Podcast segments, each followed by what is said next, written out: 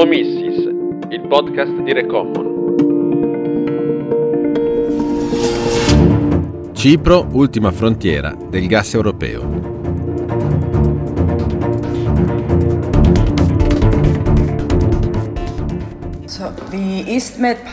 Il nostro governo ama questo progetto perché sostiene che rappresenti la nostra salvezza, dal momento che porterà la sicurezza energetica nell'area. Per questo stanno negoziando e collaborando con Israele, Egitto e la Grecia. Cipro come ultima frontiera del gas europeo c'è una concreta possibilità che sia così, come ci ha raccontato Natasha Ioannou di Friends of Her di Cipro. Proprio dall'isola di Afrodite dovrebbe infatti partire l'ennesimo mega gasdotto. Si chiama EastMed e come il famigerato TAP prevede un segmento finale destinato ad approdare in Italia, sempre in Puglia, ma questa volta nella perla di Otranto. Di EastMed se ne parla da un po' di anni, per il momento l'opera rimane sulla carta, ma le esplorazioni in mare aperto, dove sono stati individuati ricchi giacimenti di gas, continuano. Torniamo da Natasha Ioannou. Stanno provando a mettere insieme un forum di alleati contro la Turchia. Lo stanno usando anche come uno strumento di autopromozione noi siamo il governo che vi porterà il gas e vi farà arricchire. Per loro è molto difficile rinunciare a questa narrazione, sebbene questo progetto non sia sostenibile da un punto di vista finanziario, ambientale e sociale.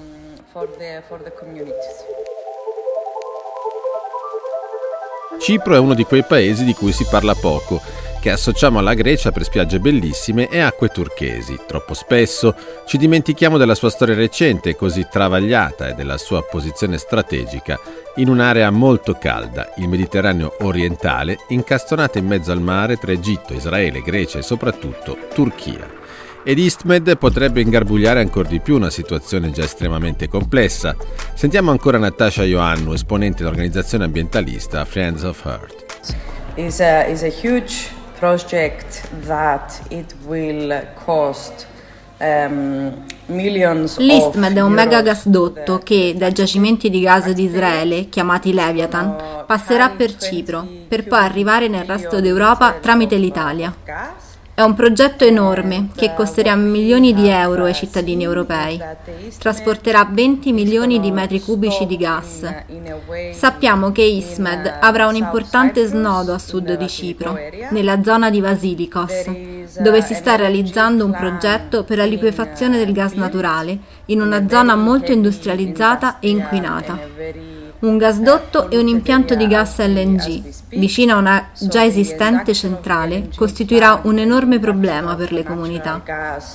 Next to an already built power station is going to be a huge problem um, for, the, for the. Friends of the Earth Friends of the Earth pensa che questo progetto non debba andare avanti tutti i combustibili fossili, compreso il gas, vanno lasciati sottoterra e dovremo investire in rinnovabili, specialmente a Cipro dove si può puntare molto sul solare. Dobbiamo promuovere smart grid e progetti energetici comunitari. Tutti i nostri sforzi e le risorse finanziarie dovrebbero essere concentrate in questo tipo di progetti, invece di promuovere progetti come EastMed.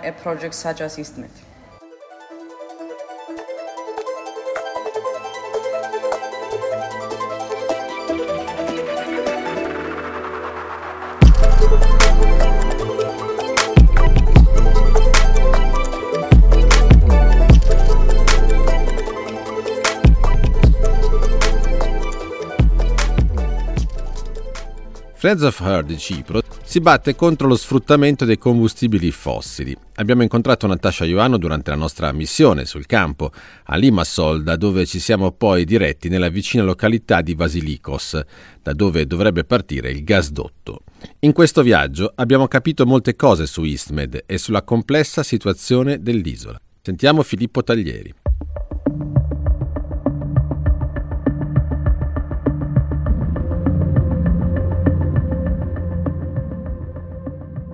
Andare a Cipro ci ha permesso di toccare con mano la follia di questo progetto. L'Istmed non ha molto senso dal punto di vista economico e ingegneristico e questo è dimostrato anche dalla incapacità storica di attrarre investitori. Ma in questo periodo storico sarebbe anche un pericolo enorme per il clima e per il contesto geopolitico dell'area. Andando sul campo siamo riusciti a cogliere le sfumature e la complessità di questi territori. Così passare dal mondo incantato del turismo di lusso di Paphos, una bolla di resort e hotel per famiglie che ricreano vere e proprie città incantate, completamente slegate dal contesto del Mediterraneo, è stato completamente diverso rispetto a recarci a Limassol, la capitale economica dell'isola. Ormai tanti la chiamano Limassolgrad per la capacità di attrarre enormi investimenti più o meno trasparenti che arrivano in buona parte dalla Russia, di cui ormai Cipro rappresenta un vero e proprio paradiso fiscale d'elezione. Due cittadine e due mondi molto diversi a distanza di pochi chilometri, con in mezzo una gigantesca base militare inglese che si scorge dall'autostrada che costeggia il mare retaggio della dominazione britannica durata fino al 1960. L'effetto Giano Bifronte è simile a quello che si ha passando dalla capitale economica alla capitale politica. Nicosia infatti è divisa in due dall'invasione turca del 74. È proprio nella capitale che si percepisce l'enorme peso della geopolitica. La piccola Cipro si confronta quotidianamente con queste ricadute. Comprendere i delicati equilibri fra la parte europea e la parte turca della capitale è stato molto complesso. Nella parte turca ci sono quartieri molto poveri e abbandonati, ma con continui richiami al sultano Erdogan e alle due bandiere accostate, quella turca e quella di Cipro del Nord. In questo incredibile viaggio da Pafos a Nicosia, ovviamente siamo stati a visitare il sito produttivo di Vasilikos, dove dovrebbe approdare il gas e di conseguenza partire il gasdotto Eastmed. Nell'incantevole Cipro abbiamo potuto visitare una singolare eccezione, un tratto di costa sfregiato da un massiccio sviluppo industriale. C'era solo l'imbarazzo della scelta, una centrale termoelettrica ad olio combustibile, un gran quantitativo di depositi costieri di greggio, cementifici e altre attività produttive impattanti per l'ambiente. Non si sono fatti mancare proprio nulla. In mare c'erano anche alcune grandi navi a stazionare in rada. Ci hanno spiegato che da quando c'è la pandemia i flussi turistici sono drasticamente ridotti, conviene fare così, parcheggiare le navi a pochi chilometri alla costa invece che nei porti. Così si possono risparmiare tanti soldi e in questo momento serve anche alle multinazionali. Insomma, Vasilikos è uno di quei luoghi simbolo in negativo e possiamo solo immaginare che cosa diventerà una volta che Eastmed possa vedere la luce. Già adesso, quando abbiamo provato ad avvicinarci all'area industriale, i nostri campaigner sono stati subito intercettati da un guardiano che con modi alquanto rozzi li ha invitati ad andarsene.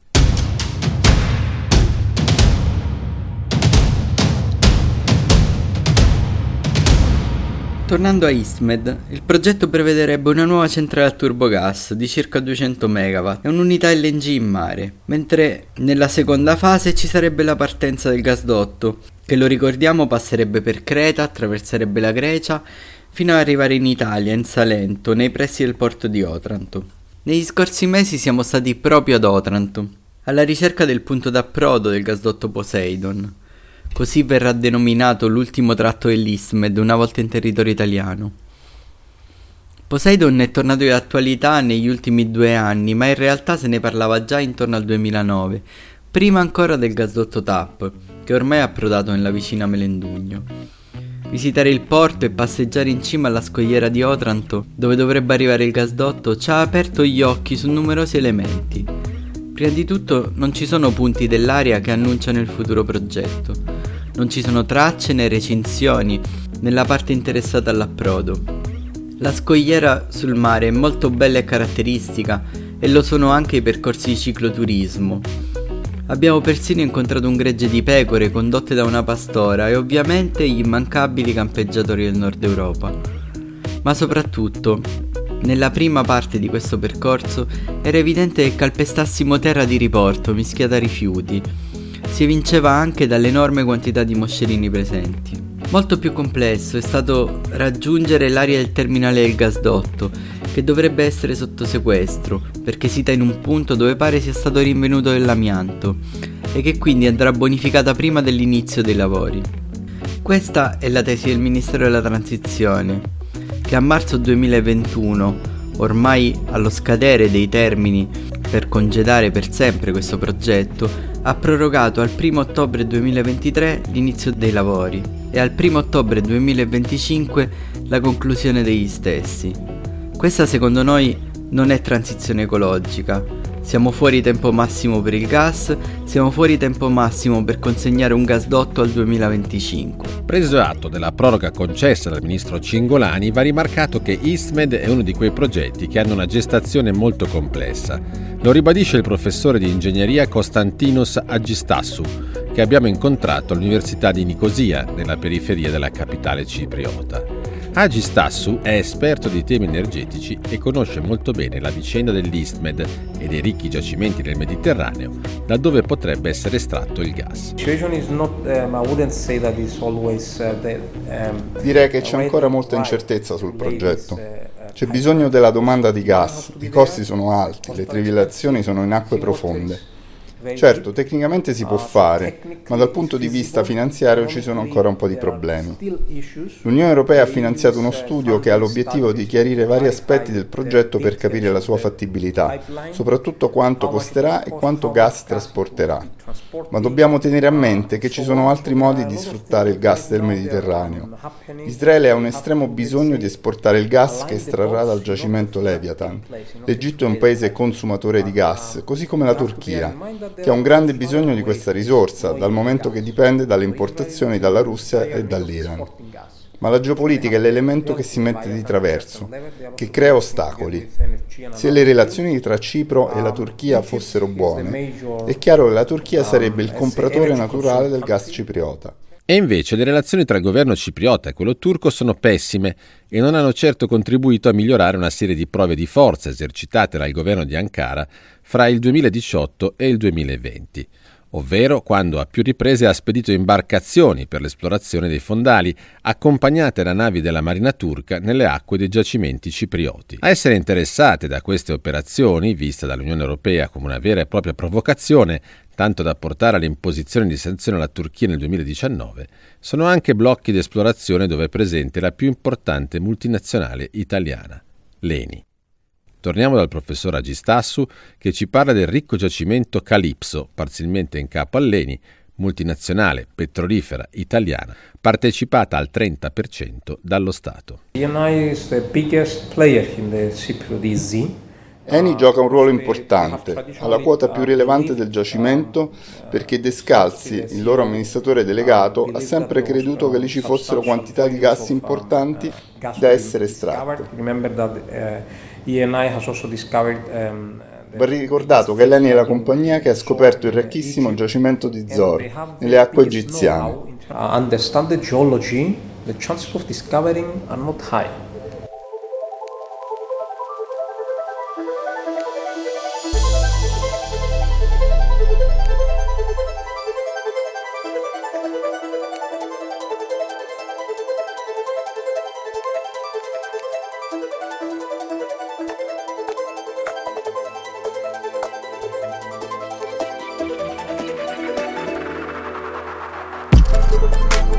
La frattura apparentemente insanabile fra Turchia e Cipro è plasticamente rappresentata dalla divisione dell'isola in due entità distinte fra loro dal 1974, l'anno del tentativo di enosis di unificazione con la Grecia attraverso un colpo di Stato degli estremisti di destra filo-ellenici in combutta con la giunta ateniese dei colonnelli, cui il governo turco rispose con l'invasione militare del nord del paese. Da allora Cipro e la sua capitale, Nicosia, sono divise. La parte greca è entrata nell'Unione Europea nel maggio del 2004, ma come accennato gravita molto nella sfera russa. Quella turca non è invece riconosciuta da nessun paese, fatta eccezione ovviamente per Ankara. A far da camera di compensazione fra le due fazioni una buffer zone, dove ancora oggi sono acquartierati alcuni centinaia di caschi blu delle Nazioni Unite. Insieme a Nicosia, spaccata in due e divisa dai muri come la Berlino del secolo scorso, uno dei simboli di questo status quo è la Ghost Town Varosha, l'esteso quartiere turistico di Famagosta, uno dei centri nevralgici della Repubblica Turca di Cipro nel nord.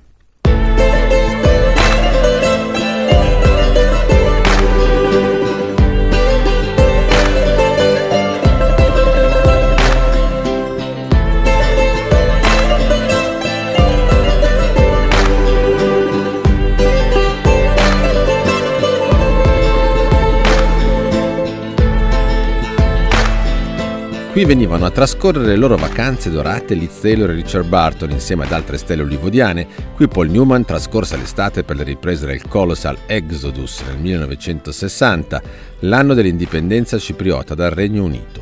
Dai tragici fatti del 1974 più nessuno si è potuto immergere nelle splendide acque turchesi che bagnano le spiagge di Varoscia. L'area è stata chiusa e i lussuosi alberghi e palazzi lasciati alla mercé del tempo, a decadere e sfaldarsi piano piano. Tecnicamente non è nemmeno un pezzo di Cipro Nord, ma un territorio occupato dalle forze militari turche. Forti di una risoluzione delle Nazioni Unite, le migliaia di greci ciprioti fuggiti nottetempo rivendicano le proprietà che furono costretti ad abbandonare. Si parla di richieste di compensazioni miliardarie su cui si dovrebbero esprimere le autorità di Cipro Nord, chissà con quali tempi e con quali modalità. Da meno di un anno, Varosha, o se preferite Maras in turco, è stata riaperta al pubblico per espressa richiesta del presidente turco Recep Tayyip Erdogan. Una sorta di macabro parco per turisti dove tra ruderi e sterpaglie sono spuntati fuori un paio di bar e un baracchino che affitta biciclette una delle tante mosse del sultano sullo scacchiere complesso di quell'area del Mediterraneo dai delicati equilibri geopolitici e dove i ricchi giacimenti di gas scoperti negli ultimi anni in acque egiziane e israeliane, ma anche cipriote, stanno contribuendo a rendere ancora più intricata la partita. Ce lo racconta anche Natasha Ioannou di Friends of the Heart di Cipro. EastMed, of course, is being promoted as a, a EastMed è un progetto con una forte connotazione geopolitica. Abbiamo visto che durante i negoziati di pace tra le due comunità dell'isola, i turchi ciprioti e i greci ciprioti, EastMed e il gas sono argomenti sempre presenti nell'agenda. Entrambe le comunità vogliono i benefici derivanti dalla risorsa gas, ma sanno che il progetto potrebbe non essere realizzato e potrebbe non beneficiare nessuno. Dobbiamo levare questo progetto dall'agenda e costruire un processo di pace senza che al suo interno rientri il gas. and keep uh, moving and building a peace in the island without fossil fuels in the equation.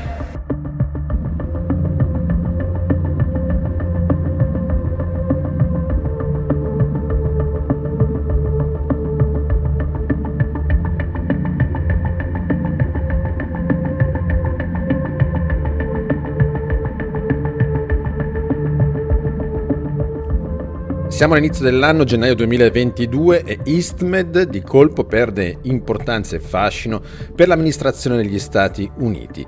Perché? Ce lo spiega Elena Gerebizza.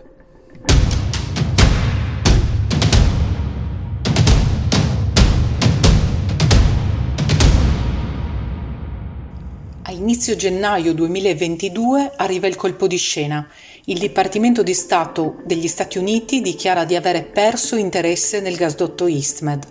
Come riportato dalla testata Euractiv, Washington vuole mantenere l'impegno a interconnettere fisicamente l'energia del Mediterraneo orientale con l'Europa. Tuttavia starebbe spostando l'attenzione sulle interconnessioni ad alta tensione, che secondo il Dipartimento di Stato americano sarebbero in grado di supportare sia il gas che le fonti di energia rinnovabile. Le interconnessioni a cui si fa riferimento sono l'Euroafrica Interconnector, che partirebbe dall'Egitto per arrivare a Creta e poi a, alla Grecia, e collegandosi quindi alla rete europea, e l'Euroasia Interconnector, che invece partirebbe da Israele per arrivare a Cipro e poi alla Grecia.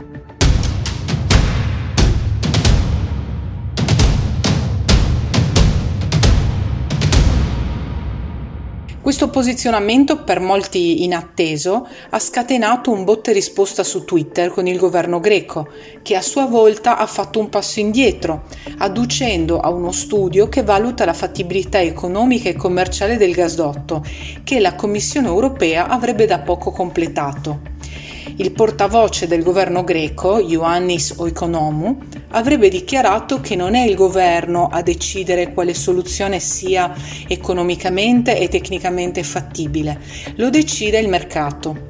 Quindi ora la domanda riguarda l'Unione Europea.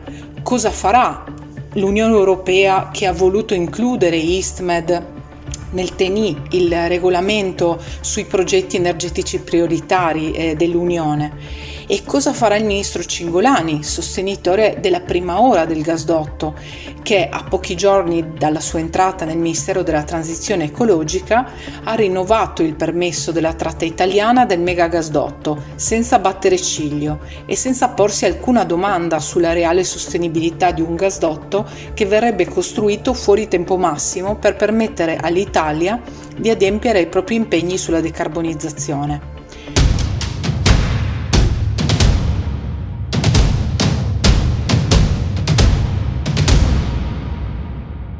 Dal canto suo, il governo cipriota continua invece a sognare un posto di rilievo nello scacchiere energetico del Mediterraneo, valutando altre opzioni oltre a Istmed. Ad esempio, andare avanti con la costruzione della centrale a gas e del terminal LNG e valutare la costruzione di un altro gasdotto che collegherebbe l'isola con l'Egitto. Invece sul tavolo eh, del governo cipriota sarebbe arrivata un'altra valutazione di fattibilità, quella per la tratta cipriota di Istmed, su cui si è appena aperta una, cost- una consultazione pubblica. Cipro quindi potrebbe scartare il gasdotto come la Grecia e gli Stati Uniti oppure decidere di andare avanti con il rischio di un acutizzarsi delle tensioni nella regione. Rimaniamo in attesa della prossima mossa e forse del prossimo colpo di scena.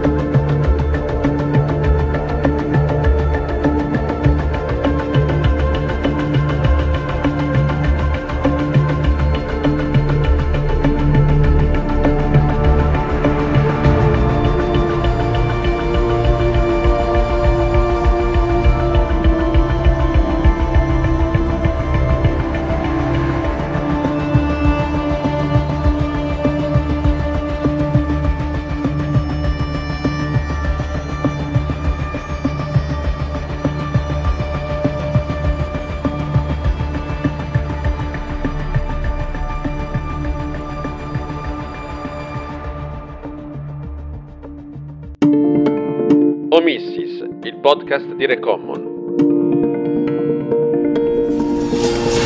Cipro, ultima frontiera del gas europeo. Testi di Filippo Taglieri, Luca Manes e Irina Gerebizza. Regia e montaggio di Angelo Miotto. Una produzione recommon.org.